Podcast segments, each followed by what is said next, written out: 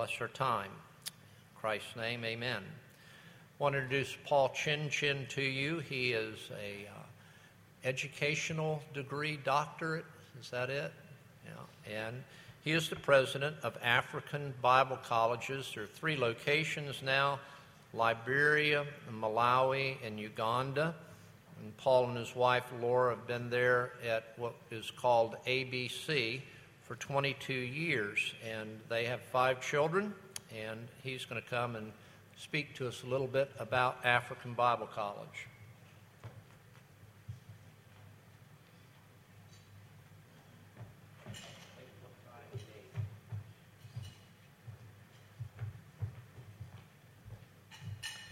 Well, good afternoon, and let me just say thank you very much to Don Blackburn and Reverend Kinsner for inviting me to give a report this afternoon.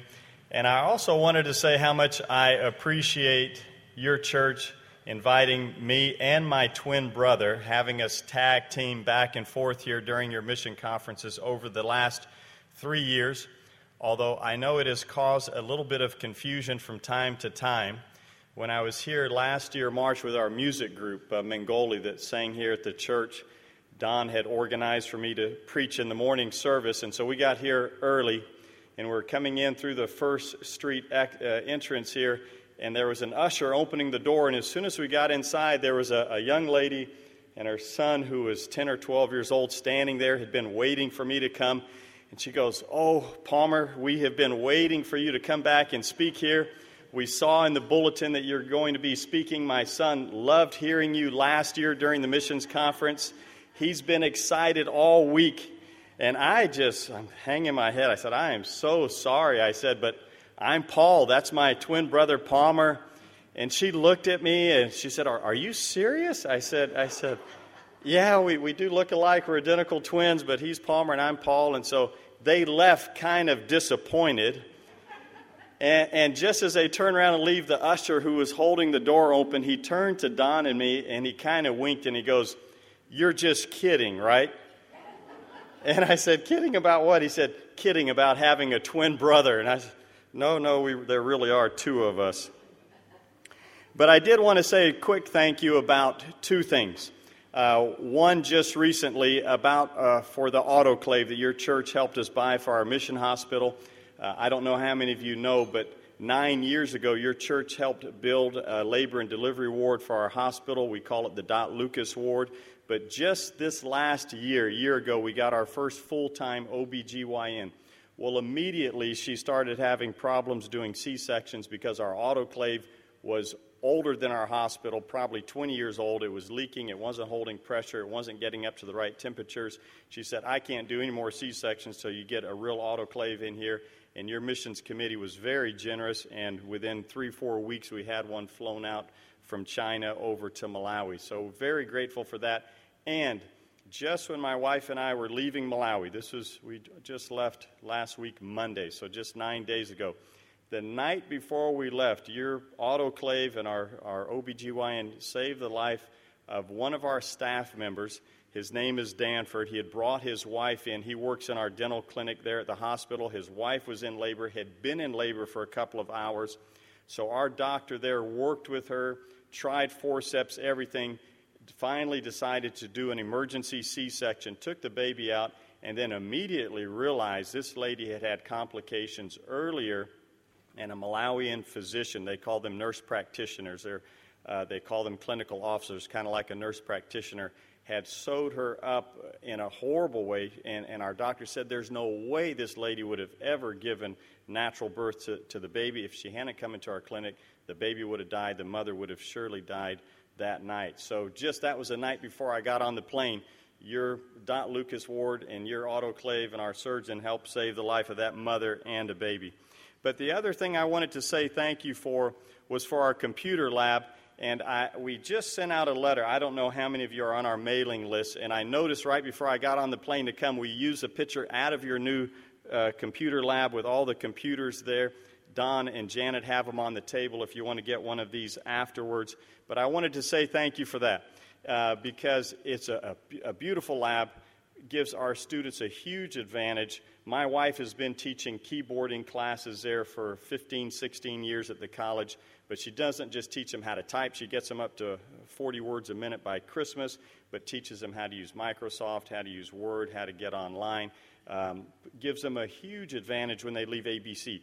There's no other university in Malawi or in Africa that I've ever heard of that teaches real keyboarding classes, that teaches the students really how to type properly just two days before we left, one of our graduates was at our house.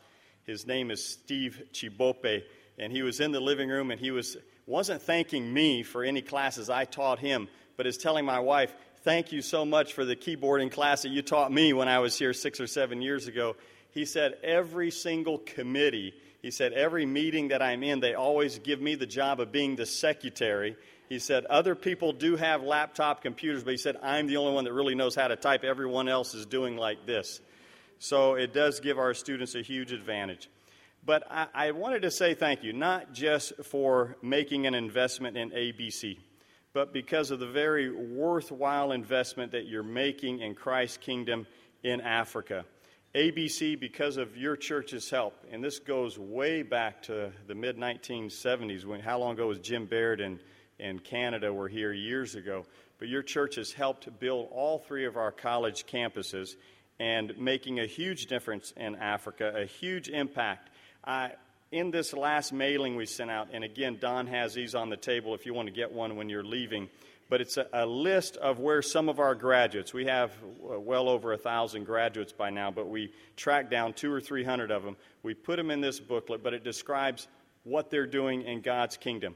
And it's not just in church, it's not just in Christian ministry, it's in education, it's in government, it's in business, it's in mass media.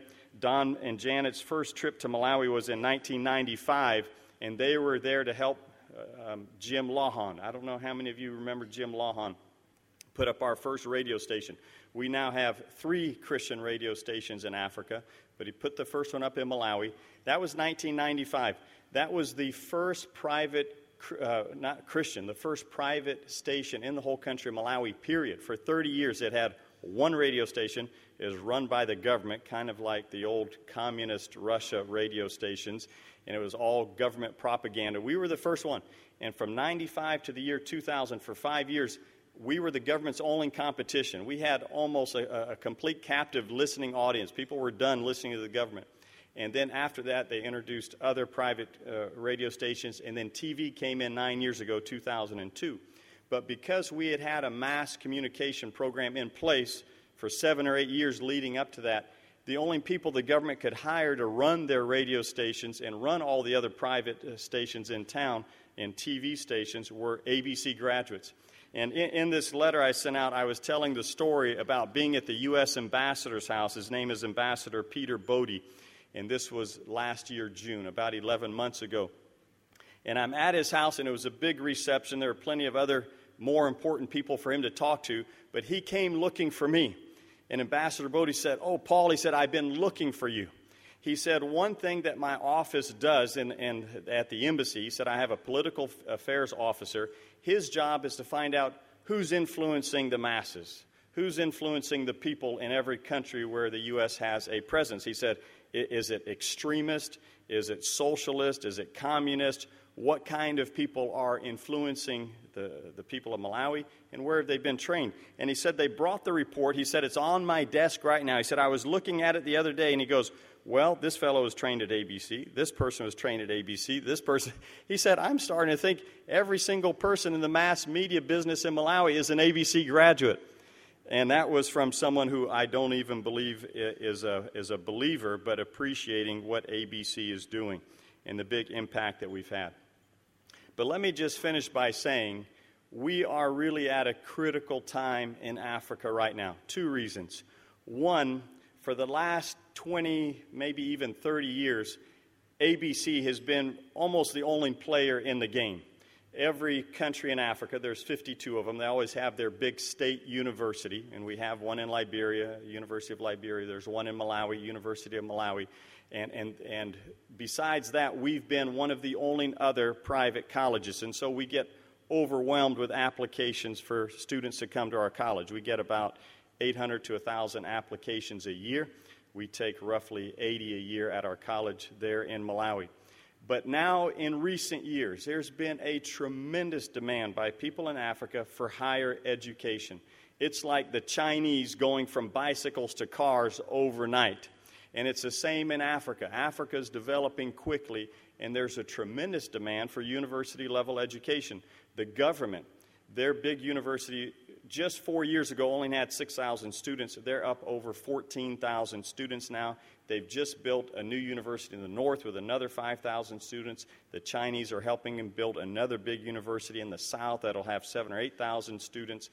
And it's like that all across Africa. It's not just Malawi. And so the question is are we, as a church, as Christians, as, as an institution, African Bible College, are we going to grow with that? Are we going to be able to take in more than 80 new students every year? We only have about 250 students in Malawi. So we need to expand our facilities, our degree programs. Are we going to stay at the cutting edge of higher education or are we going to be left behind? The second thing that makes this a very critical time in Africa is Islamic influence. It's not a joke. The Muslims are not satisfied. We as Americans, we're happy if we feel like we have a chance to vote for somebody that's going to be president. We're satisfied. There's democracy in place. The Muslims aren't satisfied until they are controlling everything. The fact that they have a vote doesn't matter to them. That's not what they want. They want complete control, just like they have in Iraq, just like they're fighting for uh, in, uh, in Iran. Uh, the whole incident in Egypt. I don't know if you remember a few months ago when Mubarak was run out. If you look at who started that, it was called the Islamic Brotherhood. They started that whole Arab Spring where all of these, these little potentates are being pushed out of place. They're moderates, and they're coming in in the guise of, well, we want democracy but it really is the Arabs trying to take over, not just the Arabs, but Muslims wanting to take over country by country. It started in North Africa, it's down in West Africa, where I grew up in Liberia. The country next door to us was Sierra Leone, is already a Muslim country. The other country on the other side of Liberia is Ivory Coast. Just a month ago, the Muslims, the rebels in the north, just overtook the capital city of Abidjan with the help of the UN. It's now a completely Muslim country. In Nigeria, they just had elections a month ago. Uh, a Christian actually won the elections, but the Muslims in the north were so upset they had riots. Over 400 people were killed because their Muslim candidate wasn't elected. So the point is are we going to raise up the Christian leadership that can hold off the Muslims in all of these countries? Uh, we're doing it now in Malawi, we're doing it in Uganda, but we need to grow our facilities, our staff, so that we can hold those off. Let me just also finish by saying thank you for many of you were praying for our family. Um, we sent out an email, this was about four weeks ago. My wife had very serious malaria. I know the Blackburns got the email and a few other people I've talked to in the church. We appreciate you praying for her. We've been in Malawi 22 years. My wife has never had malaria. Uh, but just a month before we left Malawi, just four weeks ago, she had she she's the um, assistant principal at our day school that we run there at the mission, and she had just quit her job there so she could pack up and get ready to come back on furlough. She got she was very tired, a little bit stressed. The malaria was very severe. They grade malaria on a scale of one to four. Uh, one is a light case, two's worse, three's pretty bad, four you're dead basically. Uh, and hers was three plus malaria. They had to give her three IV drips of quinine. She was in bed for 10 days, delirious. Her ears, there's all kinds of side effects to the quinine and the malaria. And her ears are ringing like mad. And we have this doctor from New Zealand and was coming to the house to check on her. And so I'm asking her, I said, you know, Laura can't hear anything, and her ears are ringing. She's wondering if that's going to go away. And the doctor, kind of dry faced, not trying to be funny, she goes, Well, it usually does, uh, which wasn't very comforting to Laura, but about a week later, she got her hearing back. So thank you for praying for her. And uh, I was just filling in the Blackburns, our two oldest girls. We have five kids. As John said earlier, three of them were born in Malawi, two of them at your Dot Lucas uh, maternity ward there. But our two oldest girls, one just graduated from Covenant College last Saturday. The other one's finishing high school. She's graduating June 1 and starting university. So we'll leave uh, those two in the States when we go back next summer with our younger three. But thank you very much for a chance to share with you this, this uh, afternoon, and I'll look forward to meeting with the Missions Committee after your service. Thank you.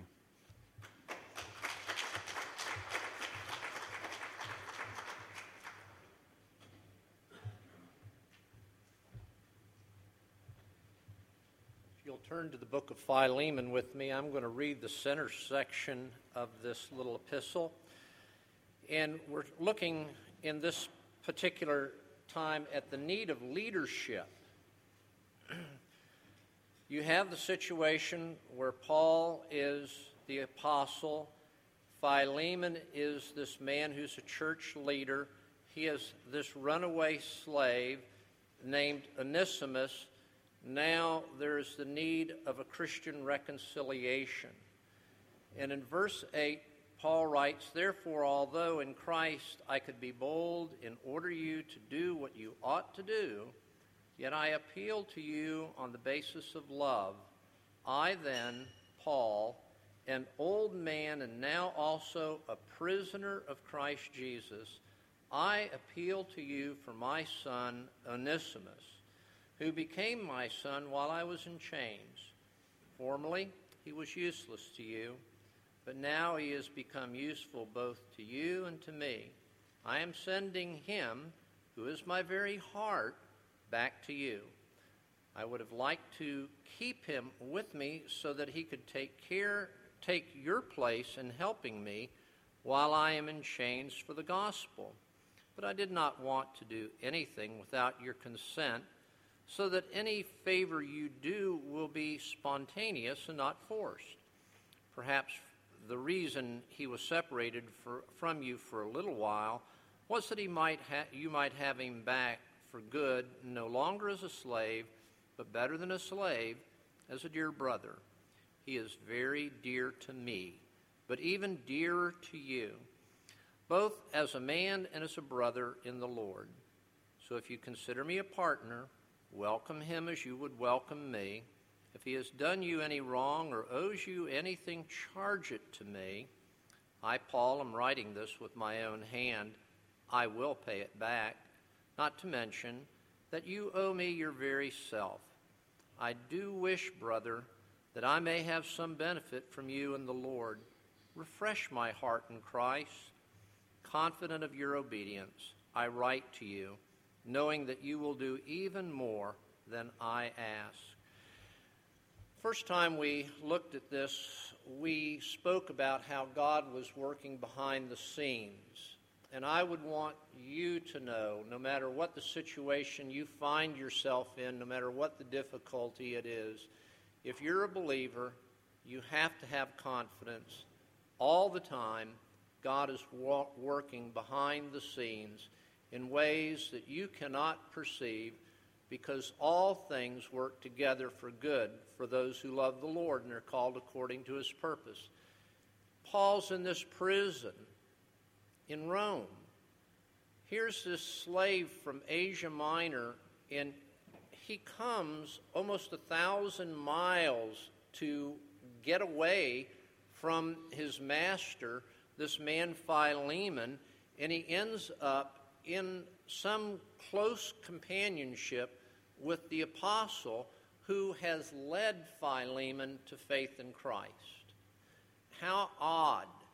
And then it gets odder still as Paul sees this slave come to faith in Christ.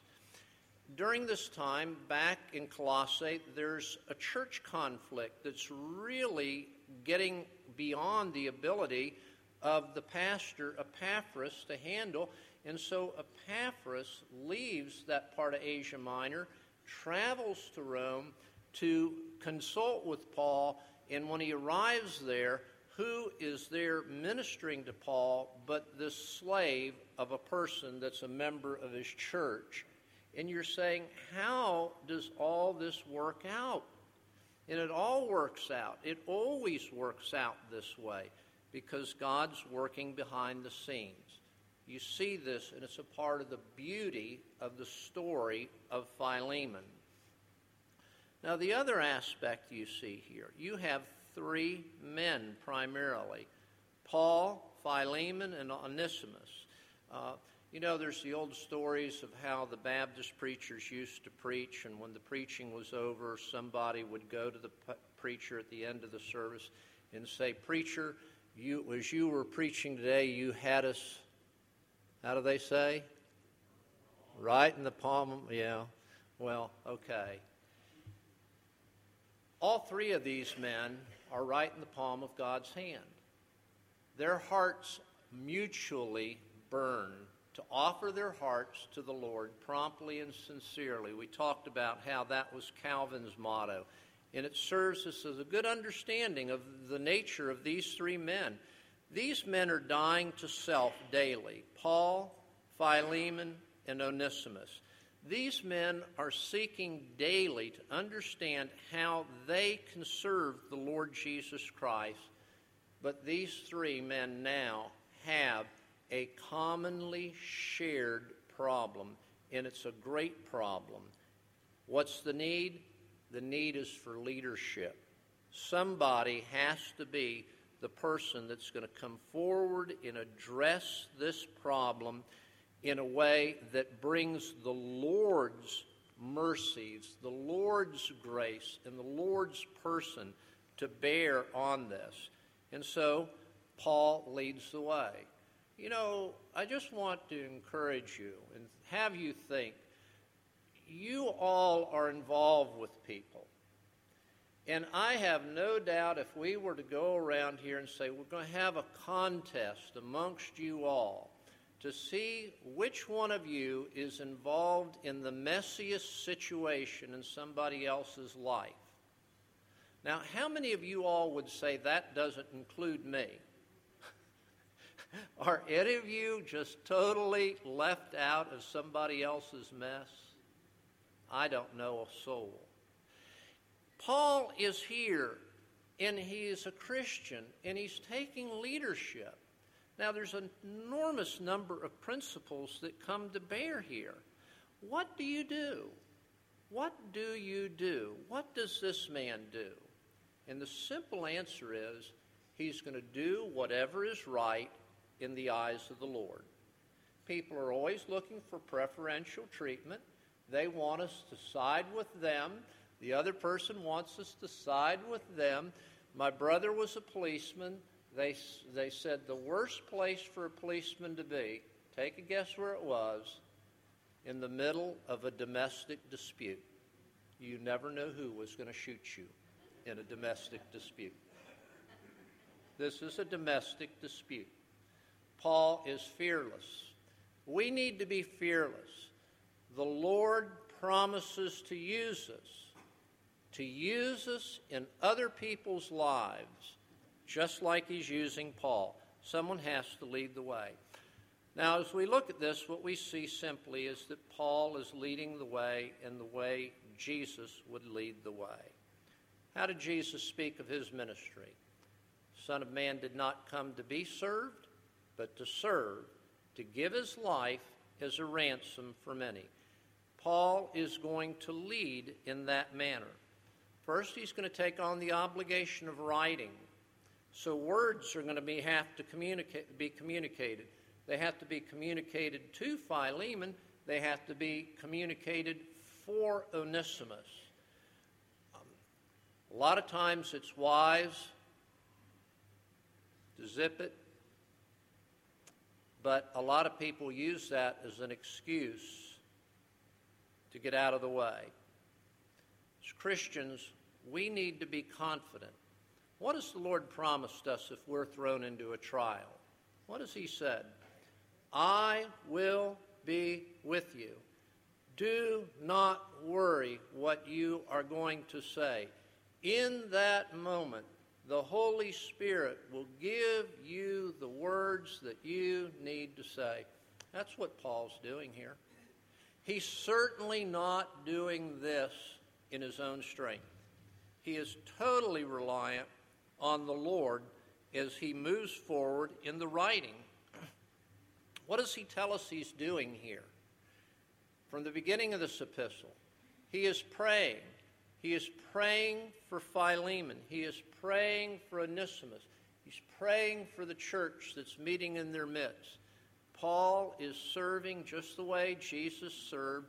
If you study the life of Jesus, you find Jesus sneaking away, away from the multitude, sometimes early in the morning, sometimes all night, sometimes sending the disciples away from him so that he can pray over these same kind of issues. We have to speak, but we have to pray, and we see this here. We see that he is involved, he's getting involved. I don't want to use this as a great illustration, but do you remember Dobie Gillis? Any of you remember that? Remember Dobie Gillis had a partner? Remember the partner's name that got the little beard? Maynard. Go online, it's all right there. You can find about Maynard. You remember Maynard was always doing this stuff at the beginning of the show? What was Maynard's role? He had dropped out. That was Maynard's role. He had dropped out. Now, gang, we would like to opt out. Nobody wants to be involved in somebody else's problem. You look at this problem, do you really want to be there in the middle of this? The answer is no one does. But the reality is, we're all involved in problems like this. Christ won't be heard if we opt out. That's something you have to be confident about. What did the man say to his niece, Esther? Who knows if you weren't put here for a time just like this? This is what we're seeing. You're in the same situation. You need to get involved. You remember, as I don't know if you remember, like I, I can remember back, I, I can remember it very distinctly. I was in the fourth grade. I was learning civics. I learned a, a, a phrase that our teacher disparaged. Don't be like this, she said. She taught us the phrase, let blank do it. Who's blank? George. Who's George? George is the government. George is the government. Let George Washington, let George do it. It's a statement about civics, and it takes personal responsibility and pushes it off on another organization or body. She hated that. We can't do that. We have to take part in our culture. You see, this man, the last thing I'd like to say about this in guiding, in nurturing, he's saying things in a way that softens the dynamic of a serious situation. He could have said, I know that Onesimus stole from you, but he says, if he owes you anything. He could have ratcheted the language up. Over and over, as you know, go through here, the language is the language of a peacemaker. The language is the language of a bridge builder. The language is the language of a healer. The language is the language of a person that is speaking the words of Christ in a difficult situation. We can't opt out. We have to see that this letter is showing us a guide and a pattern in the way we deal with each other in very, very difficult situations. May the Lord bless us and use us. Let's pray. Father, thank you for the opportunity to take a few brief moments. Look at this passage and see the wonderful example of a wonderful story that has a wonderful outcome. Now we thank you in Christ's name. Amen.